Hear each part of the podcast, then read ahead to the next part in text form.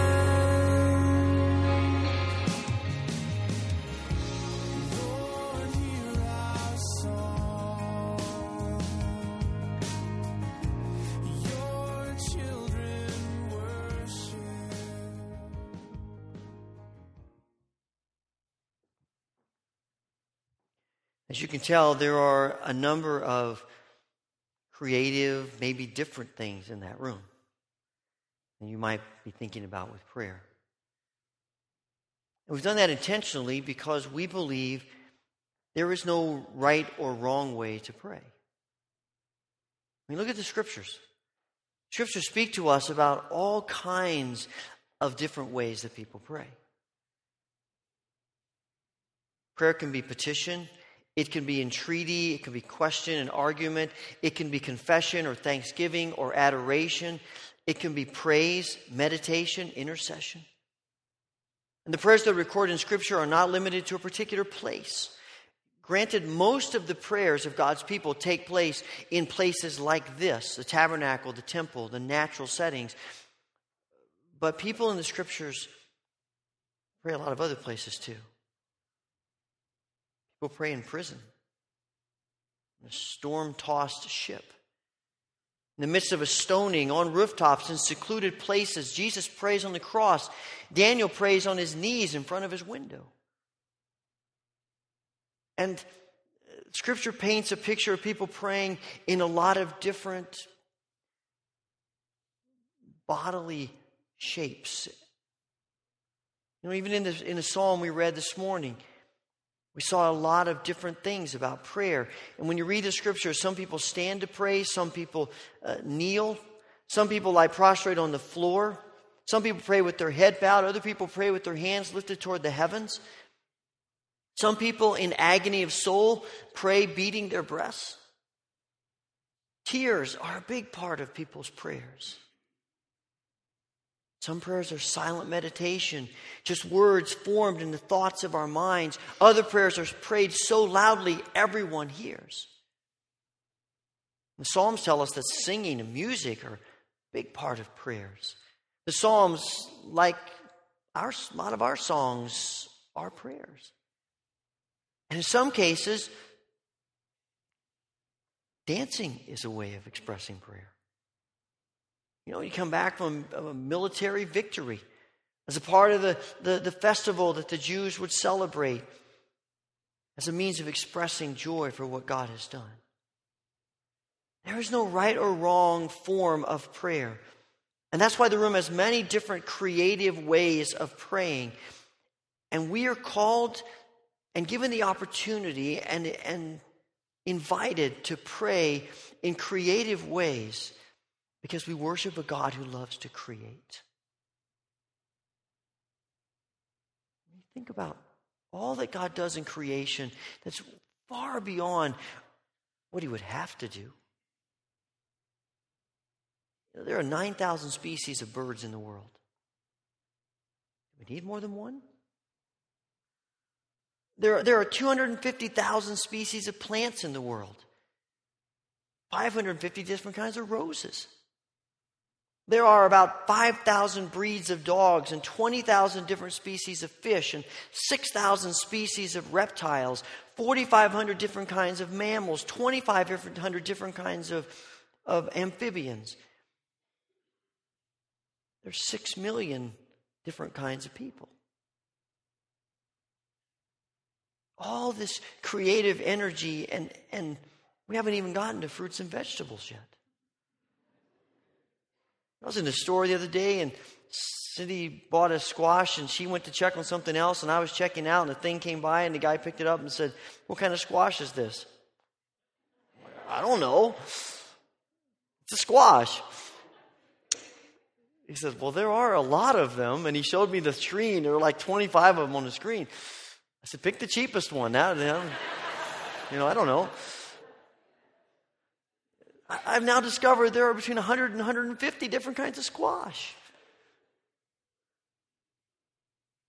If God creates plants and animals and vegetation with so much variety, what would make us think that something essential, as essential as prayer would be limited to something very small? And when you enter the prayer room, there will be guides that you can use to help you through your hour. And everything in the room that is an activity kind of thing will have instructions about how you might want to use it. But there really is no right or wrong way to spend your time. If you want to sit in a chair and meditate for an hour, sit in a chair and meditate for an hour. If you want to lie on the floor for an hour, lie on the floor. If, if you want to, to, to pray the prayers of the ancient church, pray the prayers of the ancient church. If you want to turn up the music and dance around the room, turn up the music and dance around the room. You want to pace the floor, pace the floor. If you want to create things with clay or, or paint pictures, do it. It's just you and God. However, you want to express the desires and the burdens and the gratitude of your heart, do it. Because the truth is, for most of us, prayer is a lot more than what we typically imagine. You say, well, there's, so there's no rules. No, there's nothing. No rules. Well, okay, there's one. One rule. That when you come, whatever you do, when you come, you come with your heart open to God. That's the only thing. And, and that may involve trying some new things that you haven't done before. But it's really more about just coming with being ready for God to work in you. So you don't so you don't miss, you're not closed off to what God wants to do in you. You know, Jesus reminds us that the Father loves to pour out the Holy Spirit upon those who ask Him. And we rejoice in that promise. But are we asking with no strings attached? Are we asking in a spirit of openness to any way that God chooses to work? Are we asking for God to really bring change in us and through us? Or are we actually holding back a little bit, limiting the Spirit? Afraid of change because we're afraid of what the Spirit may ask of us or want to do in us or do through us. The only guideline is openness. And this openness might well mean experiencing something through a form of prayer that stretches you in a different way than how you typically pray. I suspect that there was something you saw in the video that you would think was foreign and might even think that makes me a little uncomfortable. And that's okay. But is your desire for God and for God's miraculous work in you, is that desire greater than the apprehension and the fear you might have of how God might nudge you to something you haven't done before? My experience has been, and I've seen this experience in other people, is that openness to God in small things, like a little bit different kind of praying, leads to openness in bigger things. But the same is the opposite is also true that being closed off about those little things that God might be nudging us to do in prayer will lead to being closed off to God in the bigger things. No one's going to know what you do or you don't do in the room. And no one's demanding that you try anything new. But I wonder if it's possible, knowing God's history, that that point in which God might well say the most profound thing to you or want to work most specifically in you might well be through your willingness to do something that's outside your comfort area. Something different, something new. And that may unlock the Holy Spirit's work in your heart because you were open at that little point. I'm reminded of John Wesley, who, uh, was born and raised a proper Anglican. You know, he believed you do things in the right way at the right time and in the right places. And that meant for him, when you preached the Word of God, you did it in the church. The only right and proper sermons were in a church. Unfortunately, the churches of England began to close their doors to his evangelical message.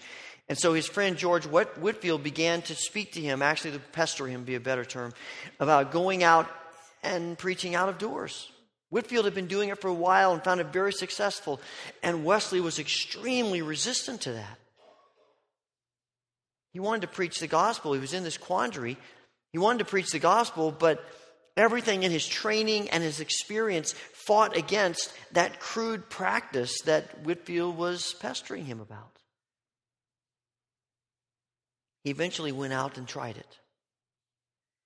He went out into the fields and the city squares and the marketplaces and alongside the road. And after he had tried it, he wrote in his journal, I could scarcely reconcile myself at first to this strange way of preaching in the fields, of which Whitefield set me example on Sunday. I've been all my life, till very lately, so tenacious at every point relating to decency and order that I should have thought the saving of souls almost a sin if it wasn't done in the church. This is gut wrenching for him. A couple of days later, he wrote in his journal at four in the afternoon, I submitted to be more vile, and I proclaimed in the highways the glad tidings of salvation. Speaking from a little eminence of ground adjoining to the city to about 3,000 people. Most scholars of the Methodist movement will tell you that West, had Wesley not made that decision, the Methodist movement would be virtually nothing. That decision had so much to do with God putting him his hand on that movement and moving it in ways that Wesley or anybody else could have never dreamed. That kind of openness is difficult for us. It always has been. I mean, it's human nature. But this is the point that, that Jesus addresses in Matthew 11 when he says to the Father, Thank you that you have hidden these things, what the kingdom is about, from those who are learned and wise, and instead you've revealed them to little children. Little children who are inherently open and willing to try new things are commended by Jesus as the very model of how his followers ought to live. Remember when the disciples are trying to push the children away from Jesus? He's, Jesus says to the disciples, Look, unless you become like a little child, you can't enter the kingdom of heaven. That's a pretty harsh statement to make. And children that are typically considered insignificant by most of the world are considered by Jesus the very models to be followed in the kingdom. Why? Because they have an openness to new things. They don't have preconceptions about how it ought to be done. They're open to new light and they are dependent and trusting of their parents. It's amazing how this talk about prayer keeps coming back to our Heavenly Father as the foundation of our prayers, our dependence, our trust of Him. In Luke 11, our loving Heavenly Father is at the heart of Jesus' teaching about prayer. When Jesus says, Ask, seek, knock, and it will be given to you. For if you, earthly fathers who are evil, know how to give good gifts to your children, how much more? How much more will your Father in heaven give the Holy Spirit to those who ask Him? And here again in Matthew 11, in the last six verses alone, Jesus says, mentions the, the Father no less than five times. It's because our Father loves us and wants what is best for us and desires to pour out good gifts upon us and to know us in close relationship that we can step out and risk and do things that are uncomfortable for us and come to Him in prayer with openness. Because, yes, He may ask difficult things of us, but it's always for our good. It's in the context of the Father's love and grace and the giving of Himself through the Holy Spirit that Jesus speaks here in Matthew 11 about yokes and burdens and rest. Come to me, all you who are weary and burdened, and I will give you rest. Take my yoke upon you and learn from me, for I am gentle and humble in heart, and you will find rest for your souls. For my yoke is easy and my burden is light. I read that. My first question is: Is this yoke really easy? Is this burden really light? I think there are going to be there are people through the ages who might take issue with that. You know, people who have suffered and sacrificed, uh, even to their very lives. The Israelites certainly are understanding of a yoke.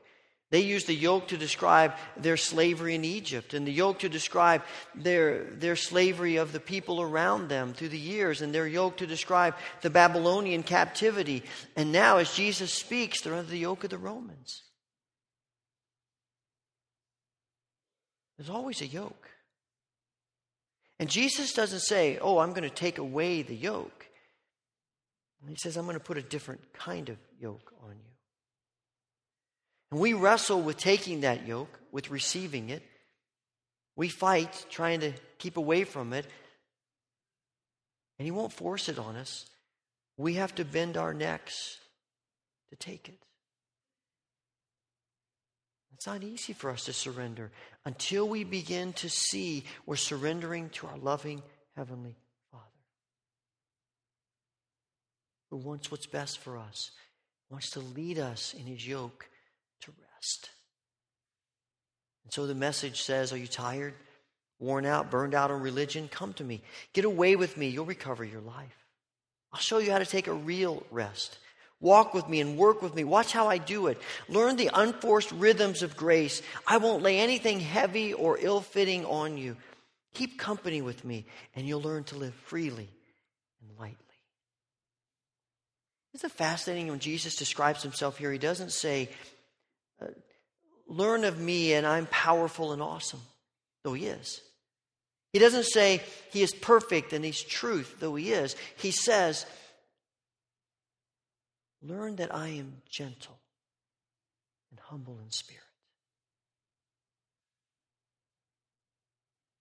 If Jesus has that kind of spirit in his relationship with the Father and with us, how much more do we need it? Our prayers are most like Christ when we pray in a spirit of gentle and humble surrender. In fact, it's the highest form to which all of our prayers eventually are focused surrender. Surrender that, like a child, acknowledges their need for their father and is dependent on their father. I sometimes wonder if this isn't why, maybe, the unbeliever's cry for help, for God's help, might be a more pleasing form of prayer than maybe some of our prayers. Maybe it's something of why what Jesus is speaking to when he warns these cities, these cities that are so familiar to him and him eh, and, and them to him. Capernaum's his adopted hometown. He travels through these cities all the time, but they've missed him because they're arrogant and they're closed. Jesus isn't doing things the way they think he should. He doesn't follow the patterns that they have developed, and so they push him away. And Jesus says, Because you've done that, when Judgment Day comes, you know your pagan neighbors to the north, Tyre and Sidon, they're going to be better off than you are. Well, let me take that one step further. He says, You remember Sodom? The very model of wickedness through history. Sodom's going to be better off than you are. Because you've known so much. You've heard so much. You've seen so much, and you've rejected me. And that's got to be a word for us. We who know so much of Christ, we who have so many opportunities to hear and to see Christ, we who wrestle with our own arrogance and apathy about Christ. It's not a coincidence that on this day when we're talking about this facet of prayer, we're also doing some things that remind us of what God is doing in other places of the world in His church. Because we need to be humbled before what God is doing in the other places of the world through His church. Because in this nation, we tend to think that what if other people are doing things different from the way we do it, they're wrong and we need to change them. And the reality is, maybe God is at work in them because they're a lot more open to His Spirit than we are, and we need to be learning from them. We need to see what God is doing in places of this nation and of this world that He's not doing here and ask, how do we need to learn from them? To change some things. That kind of humble spirit is what we're asking for as we come and we pray. As we begin this prayer vigil next Sunday, uh, my, I think my gravest concern is that we will get to the end of, of those three weeks and we will have prayed for more than 500 hours, but we will have done it without a spirit of openness. And we'll walk out maybe worse off than when we started. Because for 500 hours, God's been speaking to us, and God's been showing himself to us, and God's been working in us, and we pushed him away.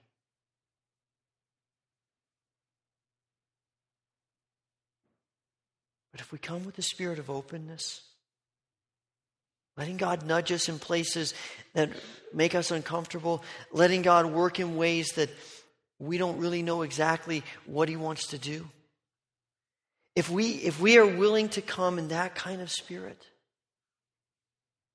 who knows what God will do? That's the only guideline. That's the only requirement. Come with that spirit. And I believe that if we come with that kind of spirit, God will change us and He will work in us. And God will use us to be a catalyst to change the world far beyond anything any of us could ever dream or imagine. You know, the, the coffee cup sleeve is, is one of the it's one of the uh, proofs that necessity is the mother of invention.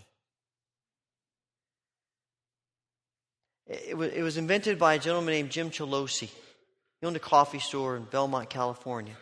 Opened it in 1988 before it was a really big deal, and it took a while. The business was slow, but eventually it caught on, and somebody else invested with them, and they opened a second store. And he went as he was sitting in the store and he was working in the stores. He noticed that person after person kept coming up and ordering a cup of coffee, and then say, "Can I have a second cup?" Because I want to put it in there because it's just too hot. And he watched this happen a lot, and then he looked it up and he realized every one of those second cups was costing him eight cents. Well, eight cents adds up with so much coffee.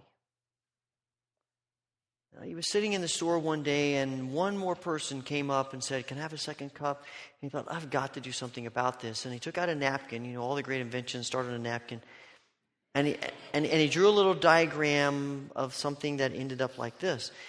And he researched it and found that these could be produced for three cents. He's saving a nickel every time. It wasn't long before he thought, you know, I could advertise on that. And that dissolved the three cent cost. And then other people saw it and they thought it was a great idea. And so he sold the idea and started getting royalties. And he is now a very rich man. And I'm sure every month he still gets a pretty sizable royalty check because of a little piece of paper. I was in Java this week and drinking some coffee and talking to somebody, and I was looking at this cup, and this this uh, particular sleeve was on it, and it intrigued me as I was reading it. I don't usually pay attention to these kinds of things, but it says Gadzooks. It's Larry's Beans, Raleigh, North Carolina, and it says 100% fair trade, organic, and slow roasted. And it turns around. And it says 10 out of 10 pumpkin carvers prefer fair trade coffee. Did not know that. And then I got to this. And I stopped. It says, We're changing the world. Are you in? Larry'sBeans.com. And I read that and I thought to myself, wow. If a coffee company believes they can change the world, how much more faith ought we to have when we pray about our God working in us and through us to change the world?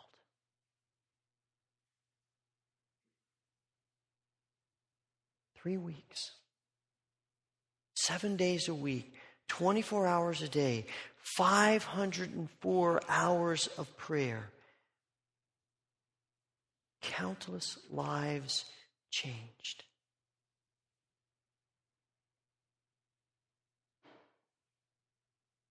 Will your life be one of those? And through you, will there be others? Gracious Heavenly Father, it's audacious of us to ask that you might use us to change the world. But we're asking. And we're asking that you give us a spirit of openness to what you want to do and how you want to do it. Help us.